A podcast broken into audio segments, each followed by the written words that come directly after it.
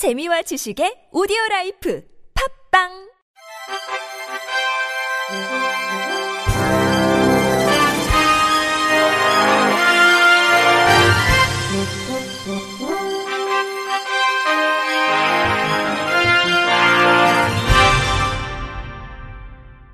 청취자 여러분 안녕하십니까? 11월 둘째 주 주간 KBIC 뉴스입니다.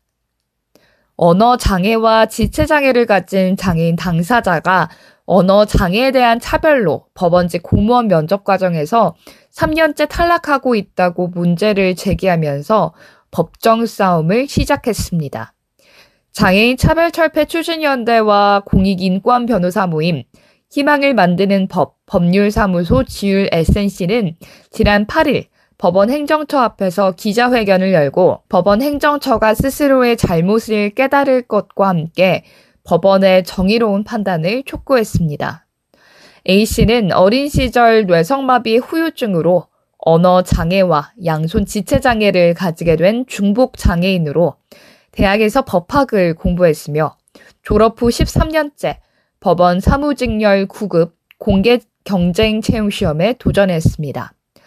올해도 지원한 A씨는 필기시험 안내에 따라 1.5배 시험 시간 연장, 확대 답안지 등의 지원을 받아 시험을 치렀고 7월 14일 필기시험에 합격했지만 이후 일반 면접시험과 심층 면접시험이 진행되면서 8월 9일 최종적으로 법원 행정처장으로부터 불합격 처분을 받았습니다. 희망을 만드는 법 최현정 변호사는 이 사안에서 피고 법원행정처장은 법령이 정한 편의 제공 공고 의무와 면접 시험에서의 정당한 편의 제공 의무를 위반했다고 지적했습니다. 이어 뒤늦게라도 법원이 이 사안에 대해 법에 따라 제대로 판단하고 판결이 나오기 전이라도 법원 행정처장은 문제를 인식하고 이를 시정해야 한다고 강조했습니다. 국가인권위원회가 시각장애인이 놀이기구를 탑승할 때 보호자 동반 탑승을 요구하는 행위는 차별이라고 판단했습니다. 중증 시각장애인 A씨는 해당 업체가 운영하는 테마파크를 방문해 회전형 롤러코스터 놀이기구를 탑승하려 했지만 해당 업체는 보호자 또는 직원이 동반 탑승해야 한다고 밝혔습니다. 이에 A씨는 해당 행위가 차별행위라며 인권위에 진정을 제기했습니다.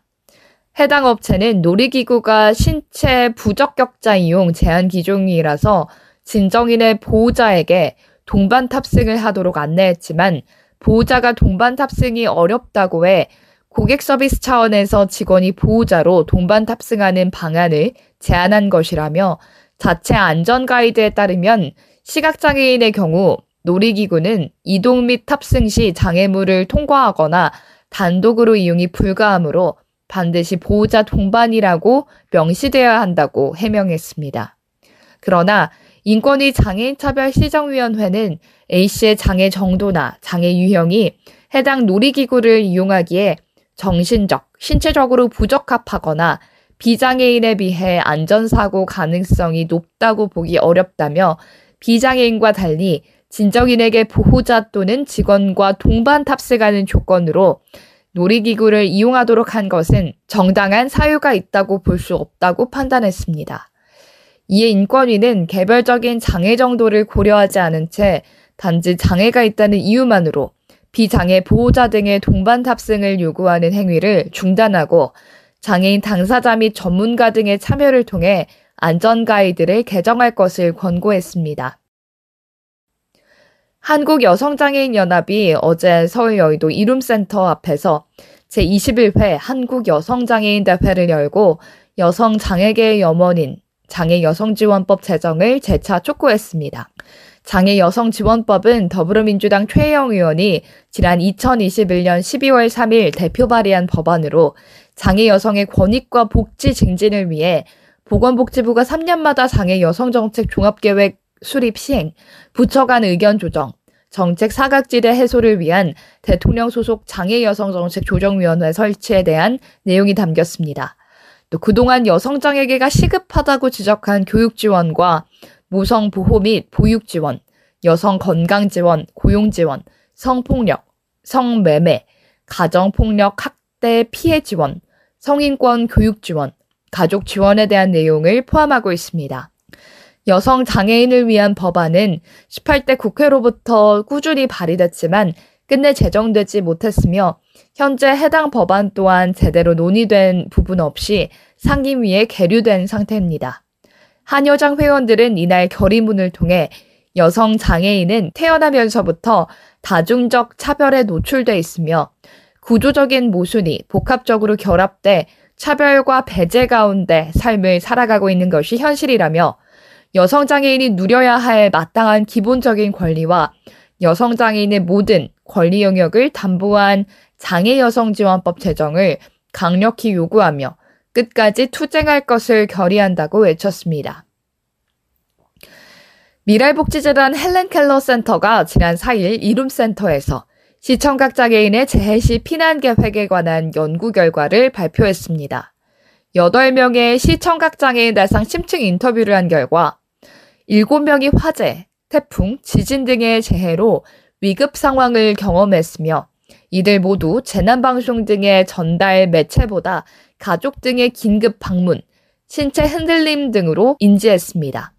위급 시 누구에게 알려 도움을 받았는지에 대해서는 대부분 가족이었으며 주택 대피 경로를 알고 도움을 받았는지에 대해서는 대부분 가족이었습니다. 주택 대피 경로를 알고 있는지 여부는 대부분 대략적이거나 알지 못했다고 응답했습니다. 연구진들은 이번 연구를 종합해 시청각 장애인에 대한 피난 실태 파악, 안전 취약계층의 대상 및 범위 확대, 시청각 장애인 피난을 고려한 맞춤형 주택 계획, 화재 등의 긴급 상황 시의 피난을 고려한 계획, 평상시부터 이웃과의 교류를 통한 인적 지원, 정기적이며 체계적인 피난 관련 홍보와 교육 등을 제안했습니다. 특히 시청각 장애인들을 위한 공간 설계, 피난 매뉴얼 등이 담긴 피난 가이드라인을 제안했습니다. 아름다운 재단과 장애물 없는 생활환경 시민연대가 오는 25일까지 무장의 실내 놀이터 상상그린 공모전을 개최합니다. 무장의 연대가 조사한 바에 따르면 행정안전부 어린이 놀이시설 안전관리 시스템에 등록된 전국 7만 8천여 곳의 어린이 놀이시설 중 장애 아동과 비장애 아동이 함께 이용하도록 조성된 공공 놀이터는 30여 곳에 불과했고 그중 실내 놀이터는 한 곳에서 두 곳에 그쳤습니다. 공모전 응모 주제는 장애, 비장애 어린이가 함께 실내 놀이터에서 즐겁게 놀이하는 모습 그리기. 장애, 비장애 어린이가 함께 놀 수 있는 실내 놀이터 놀이기구 그리기로 손그림만 응모 가능합니다. 참여는 5세 이상에서 13세 이하 어린이가 참여할 수 있고 선착순 400명에 한해 모두에게 무장애 놀이키트를 제공합니다. 또 참신한 아이디어 작품을 응모한 15명에 대해서는 특별 작품상과 함께 소정의 상품을 증정하고 일부 상품은 온라인 전시를 진행할 계획입니다. 청와대 춘추관 영빈문 정문의 시각장애인들을 위한 종합 안내판이 세워졌습니다. 문화재청은 촉각 점자가 적용된 청와대 종합 안내판, 점자 촉지도, 해설문 각각 3개, 총 9개를 춘추관, 영빈문, 정문 등 3개소에 설치했다고 밝혔습니다.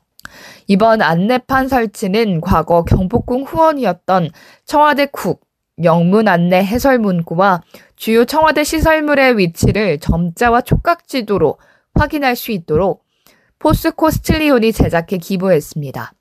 문화재청은 청와대를 방문하는 시각장애인 관람객이 관련 정보를 손쉽게 확인할 수 있도록 제작돼 국가유산으로서의 접근성을 훨씬 높여줄 것으로 기대한다고 전했습니다. 최흥천 문화재청장은 앞으로도 사회적 취약계층의 공공서비스 사각지대를 해소하는 선제적인 문화재 정책을 지속적으로 발굴해야 할 계획이라고 말했습니다. 관현 냉인 전통예술단이 세계인의 축제 2022 FIFA 카타르 월드컵에 초청돼 한국의 소리를 세계에 들려줄 예정입니다. 카타르 월드컵 대회 조직위원회 측이 한국 경기가 있는 오는 24일과 28일 다음 달 2일에 한국을 대표해 관현 맹인 전통예술단의 공연을 요청해 성사됐습니다. 관현 맹인 전통예술단은 궁중음악기관인 장학원 소속의 시각장애 악사들에게 관직을 주며 지원한 세종대왕의 관현 맹인 제도를 계승한 단체로 2011년 3월 국가 문화재현 사업의 일환으로 창단해 올해로 11주년이 됐습니다. 카타르 월드컵 초청 공연은 대한민국 대표팀 경기장에서 총 8번 진행됩니다. 공연곡은 수제천, 타악합주, 아름다운 도전, 범 내려온다, 배 뛰어라, 취타, 산책, 아리랑, 진도아리랑, 신천년 만세, 연불, 도드리로 총 10곡입니다.